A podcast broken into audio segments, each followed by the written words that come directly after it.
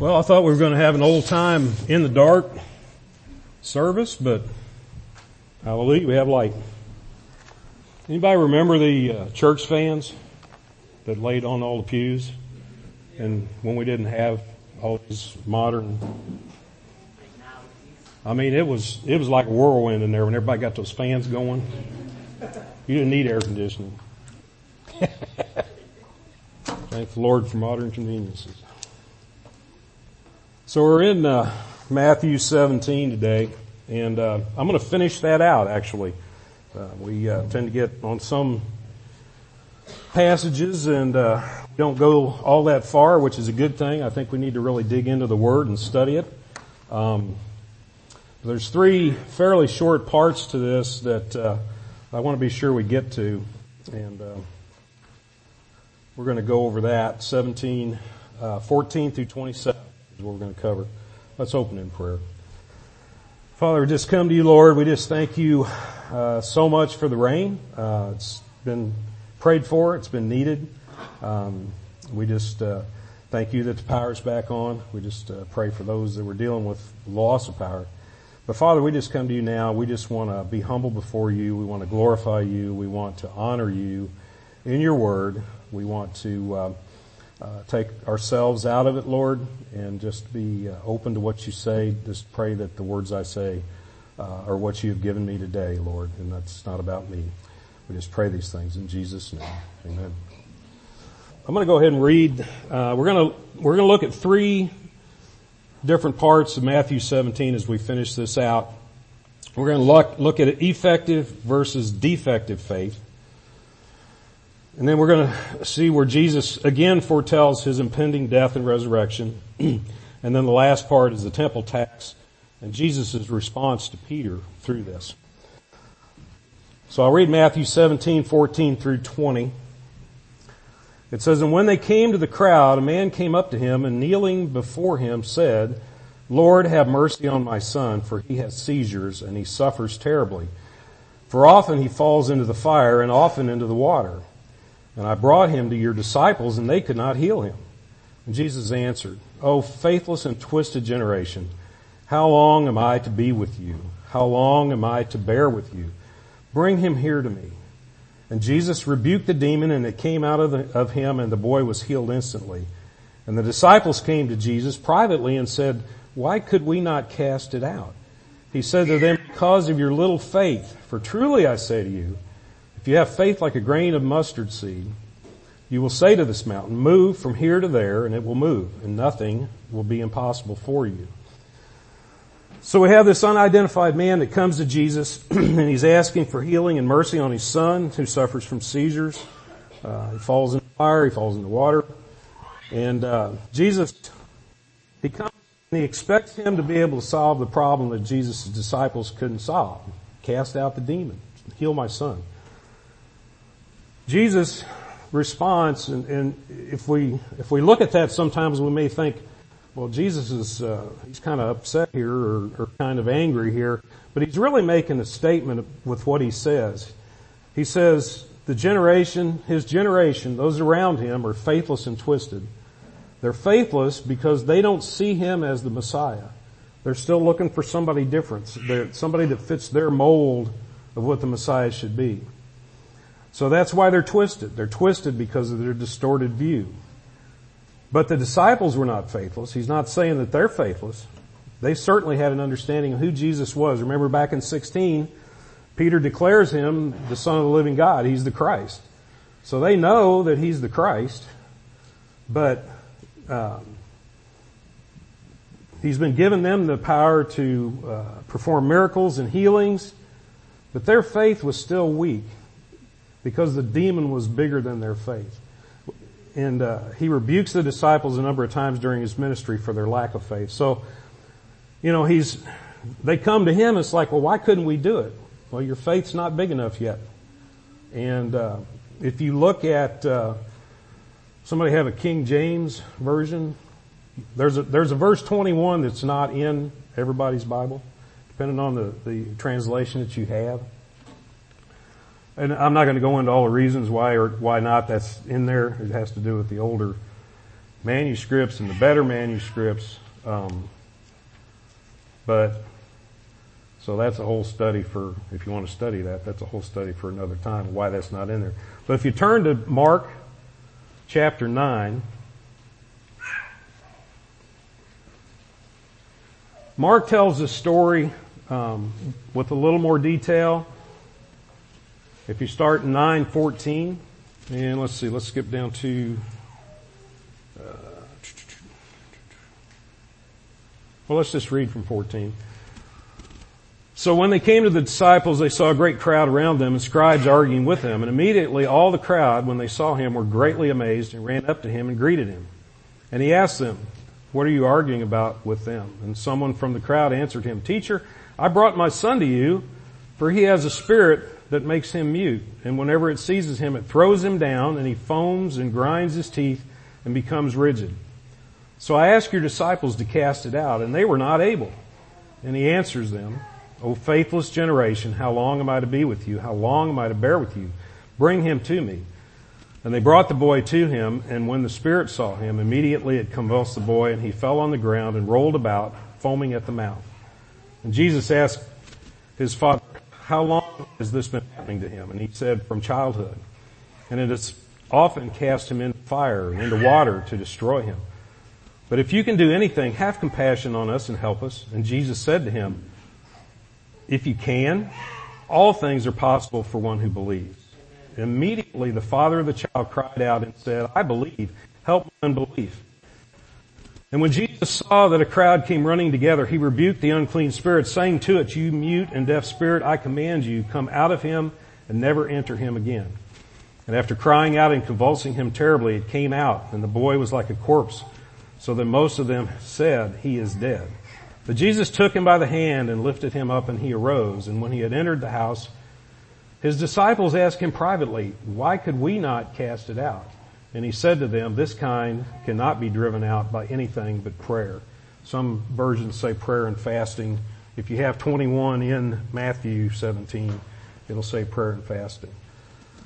So, even though they had been given power by Jesus to perform miracles, to do healings and all these things, it's still dependent on the amount of faith that they had. So we don't exactly know what it was that pre- prevented them, but it was a lack of faith. So were they not in the right, did they not pray it up? You know, we, we're, to, we're to pray. Uh, we're to be prepared when we face evil, we're be, to be prepared in the power of, of Christ. So for whatever their reason was, he's, he's saying, you know, it's your lack of faith. So several times in Matthew or in the scriptures where Jesus rebukes them for their lack of faith. Matthew 6:30, he talks about worry. So, but if God so clothes the grass of the field, why to, which today is alive and tomorrow is thrown into the oven, will he not much more clothe you, O you of little faith? So what's that say about worry? It says we need to increase our faith and not let, not let worry slip in, not have weak faith. Matthew 8, 26, and he said to them, why are you afraid, O you of little faith? Then he rose and rebuked the winds and the sea and there was a great calm. Remember they're on the boat, Jesus is resting, seas get crazy and hey, oh my gosh, we're all gonna drown. Where's their faith? They forgot who they're in the boat with. You know, sometimes I think we get tossed about and we forget, you know, Christ is with us in the boat. Don't forget that. Don't lose track of that. Matthew 14, 31, Jesus immediately reached out his hand and took hold of him, saying to him, O you of little faith, why did you doubt? There's kind of a theme going on here with the disciples and, and his rebukes to them, Christ's rebukes to them. So this is Peter out on the water, you know, old good old Peter, Jesus walking on the water. Hey, I can do that. Christ is, he, you know, he, he gives me the power to do that until you start, your faith starts getting weak and you start letting other things start getting in there. Don't, you know, keep your faith strong. So, once again, oh, you have little faith, he starts to sing. In Matthew, uh, Matthew 16, 8,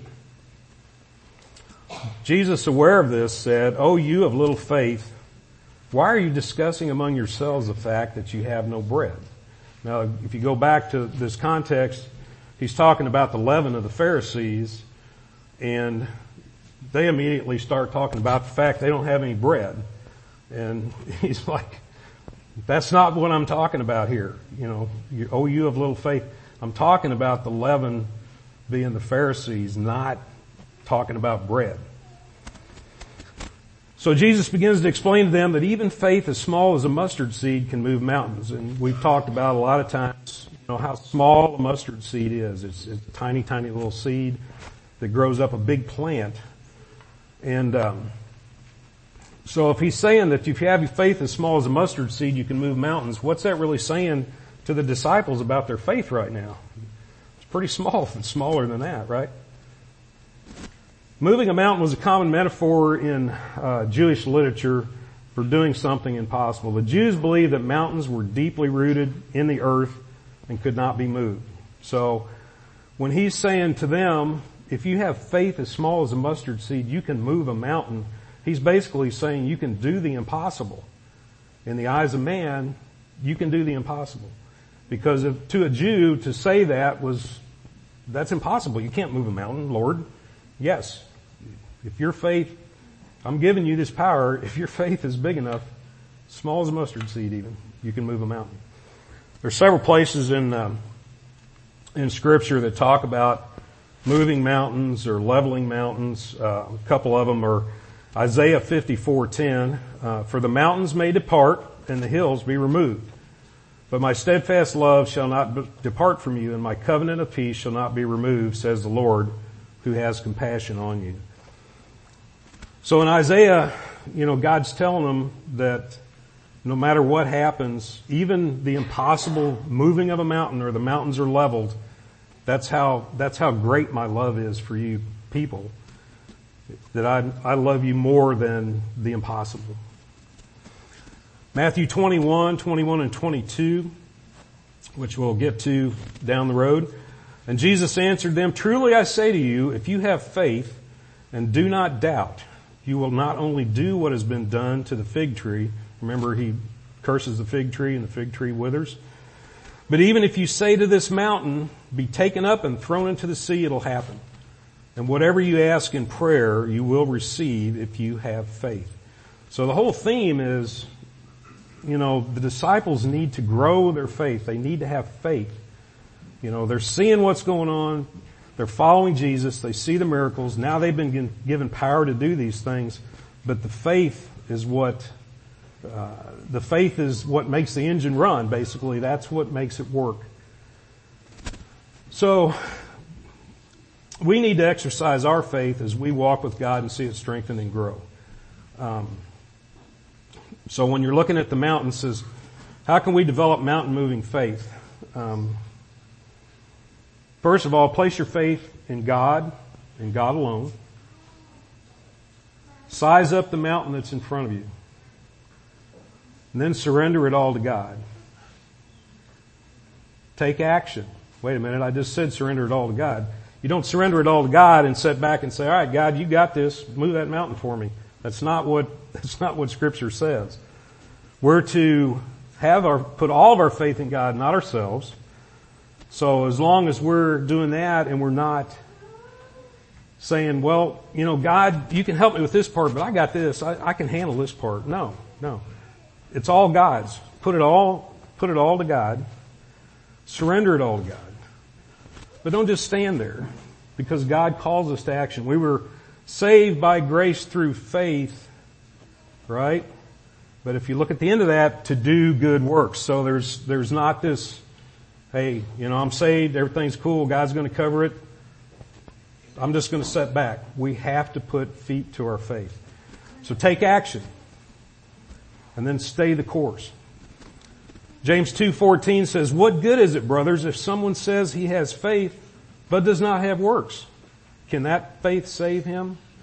Now there's a whole study and people that get confused about what that's saying and James is saying James is not saying we have to do works to get saved, but he's saying if we're saved, we're going to do works.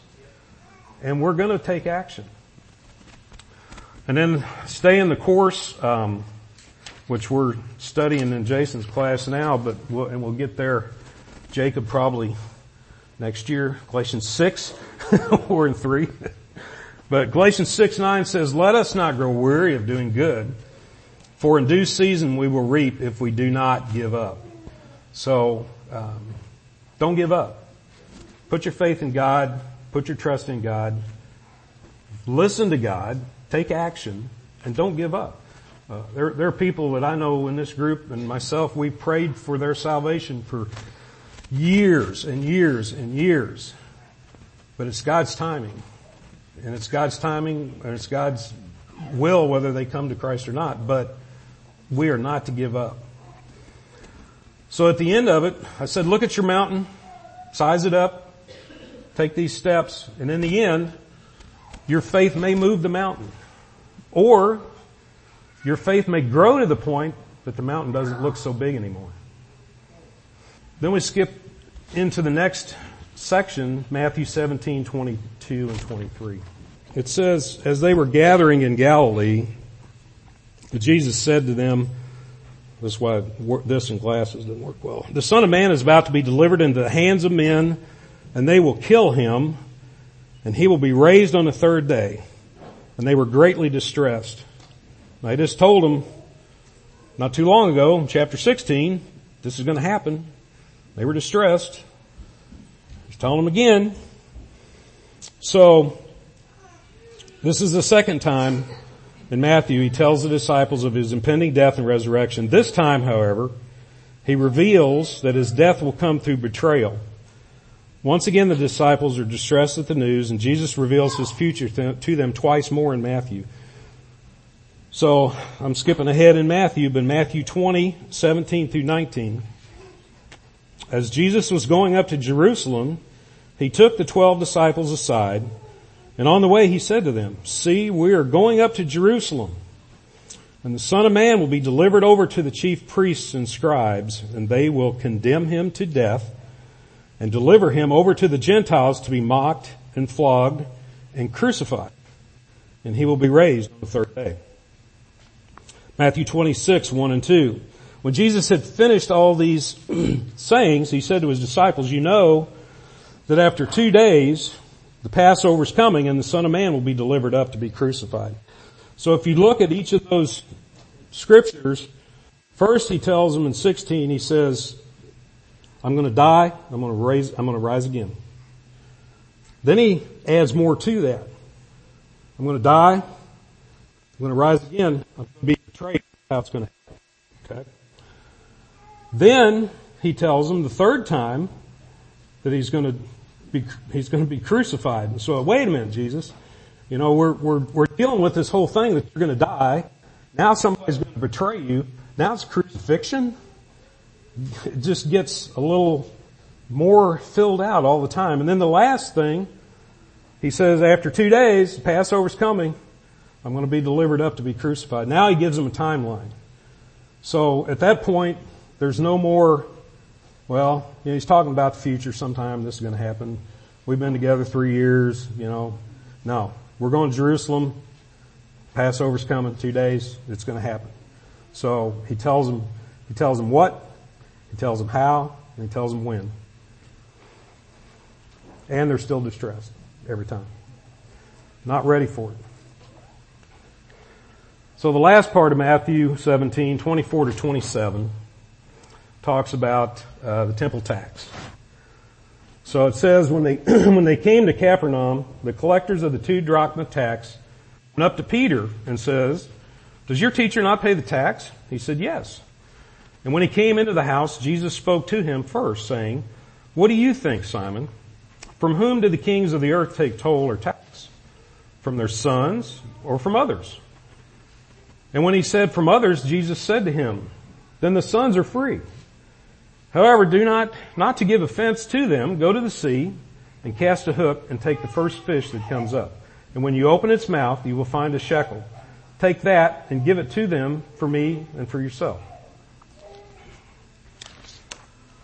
So the two drachma tax goes back to the Old Testament when each man over the age of 20 was to give a half a shekel offering for support of the tabernacle. It had been later applied to the temple in Jesus' day. And uh, Exodus 30, 11 through 16. Uh, if you want to turn there, you can. Um, kind of gives us a background of where this tax came from. The Lord said to Moses, when you take the census of the people of Israel, then each shall give a ransom of his life to the Lord when you number them, that there be no plague among them when you number them. Each one who is numbered in the census shall give this, a half a shekel, according to the shekel of the sanctuary. The shekel is 20 gerahs, half a shekel as an offering to the Lord. Everyone who is numbered in the census from 20 years old and upward shall give the Lord's offering. The rich shall not give more, the poor shall not give less than the half shekel. When you give the Lord's offering to make atonement for your lives, you shall take the atonement money from the people of Israel and shall give it for the service of the tent of meeting, that it may bring the people of Israel to remembrance before the Lord so as to make atonement for your lives. So there's a, there's a rich tradition of this census tax that goes back to, to Moses' time. And then they had taken it into, um, taken it into the temple from the tabernacle into Jesus' time. And if you, if you study ahead, uh, in like AD 70, uh, after the destruction of the temple, um, you see that tax still being imposed, but the tax is actually going to the Romans and it's going to a, a pagan god. So there's, that's a whole mess that with this tax as it goes forward. So why did the tax collectors go to Peter instead of Jesus? We don't know for sure, but it could have been because of Jesus' uh, popularity as a teacher, uh, their deference to him as who, for who they understood who he was. Or perhaps God wanted Peter to learn a lesson more directly because it's all about Jesus, in this case, and Peter. Jesus asked the question of Peter, who pays the tax? Well, not, not the king and his family. They don't pay the tax. The, the other people pay the tax, right? So, Peter answers incorrectly. But since the house is God's, then his son, Jesus, is exempt from the tax. Also, those who have been adopted into his family are exempt from the tax as well, and therefore no longer under the law. So, question, did Jesus keep the law? Not talking about the law of the Pharisees and the Sadducees. I'm talking about God's law. Did Jesus keep God's law? Perfectly. So what is the law, what is the law for? The law points, for us, points us to our sin, points us to our inadequacy before God, shows us that we can never fully keep the law, no matter how hard we try. Because if we break one thing, we've broken all the law. So yes, Jesus kept the law perfectly. So he's telling Peter, all right, so who pays the tax?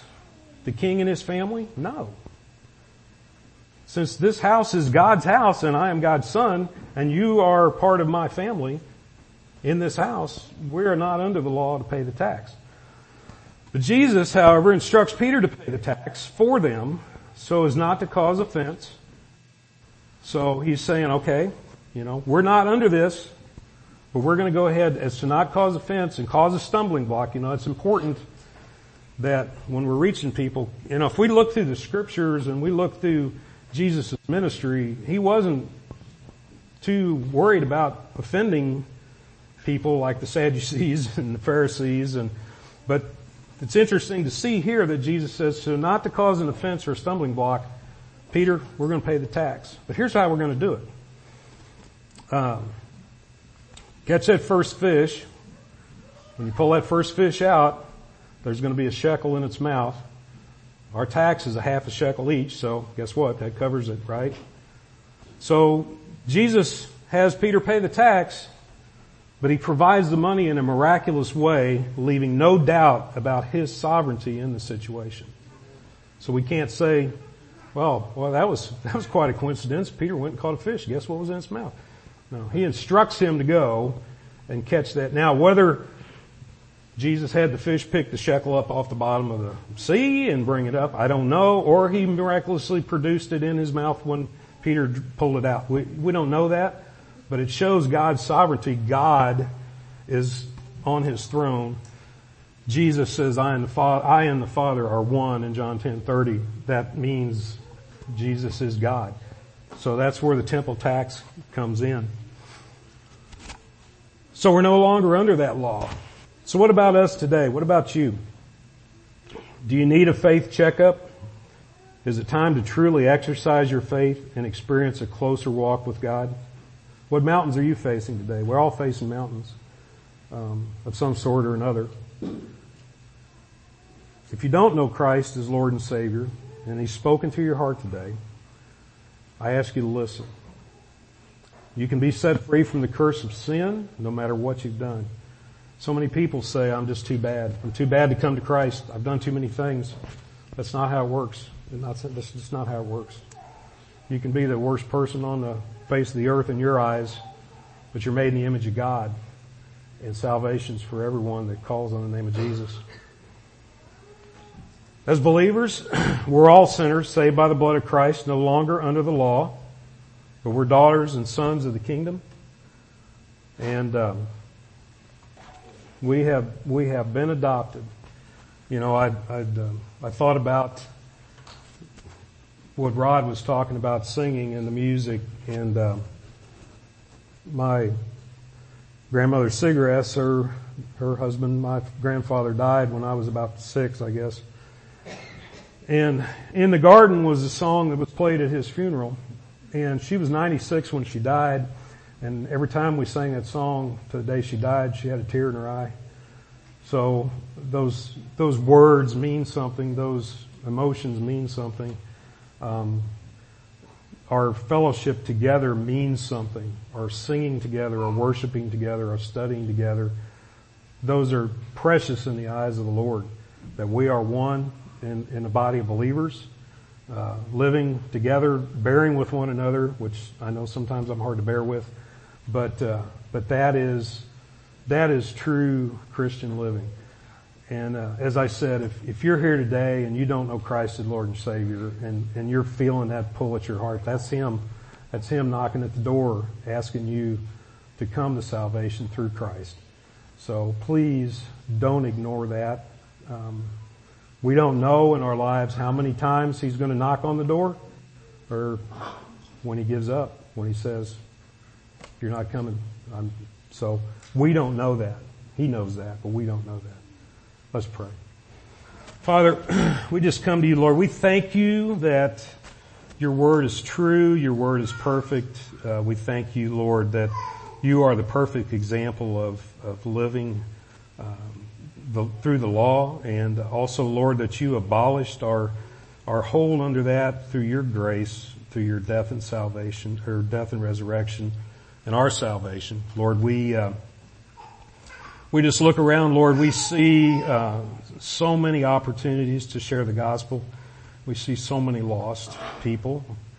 And, um, and Lord, you have called us, Lord, to, to action, not to set back and just uh, count on you to do it all for us, Lord. You know, you've given us feet, you've given us a brain to think and a mouth to speak, Lord, and, and hands to do, and and uh, these are important, Lord, to to serve you, um, Lord. But let us do it in the proper manner. Let us do it giving it all to you, Lord. I just pray for those mountains before us. I pray that, uh, Lord, if if it be that we don't have that mountain moved, that uh, we'll see how small it really is compared to your grace and mercy.